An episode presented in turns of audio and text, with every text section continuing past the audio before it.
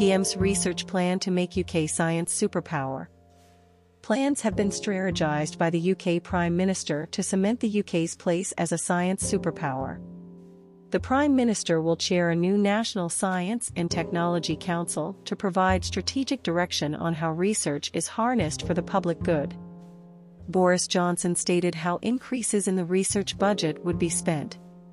And Sir Patrick Vallance, the chief scientific advisor to the government, will lead a new Office for Science and Technology Strategy.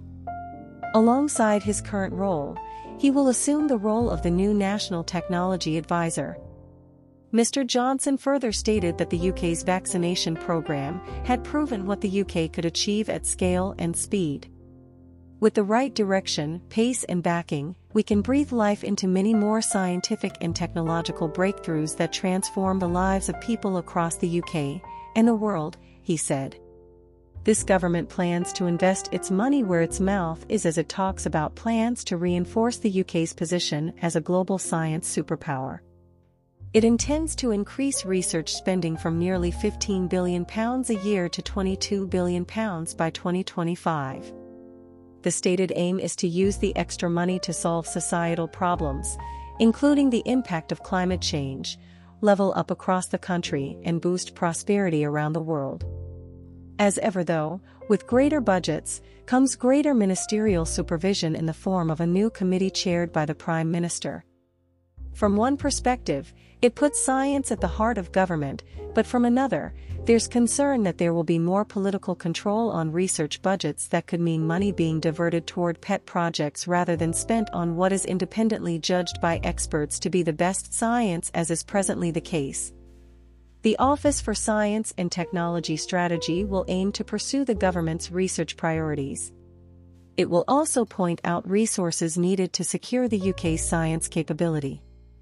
The Prime Minister is said to want to build on the success of the UK's approach to vaccines and apply it to other priorities, such as developing technology to reach net zero carbon emissions and curing cancer rather than simply treating it.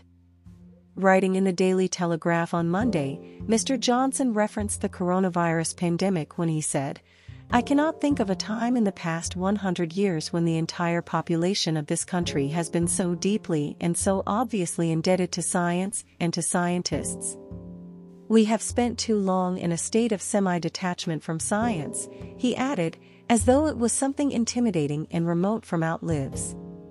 If the COVID experience has taught us anything, it is that government does have a role in making demands, in explicitly framing the challenges we hope science can meet. If we don't, there are others who will. We made no particular effort to develop 5G, for instance, and we have paid a price. For the first time since the Second World War, the biggest Western democracies were left behind in the race for a significant new communications technology. It is a mistake that has proved expensive to rectify, and we do not want to make another one like it. Sir Patrick said the new office would put science and technology right at the heart of policy making and strengthen working across government. He added that he looked forward to helping identify cutting edge research and technologies that deliver strategic advantage for the UK.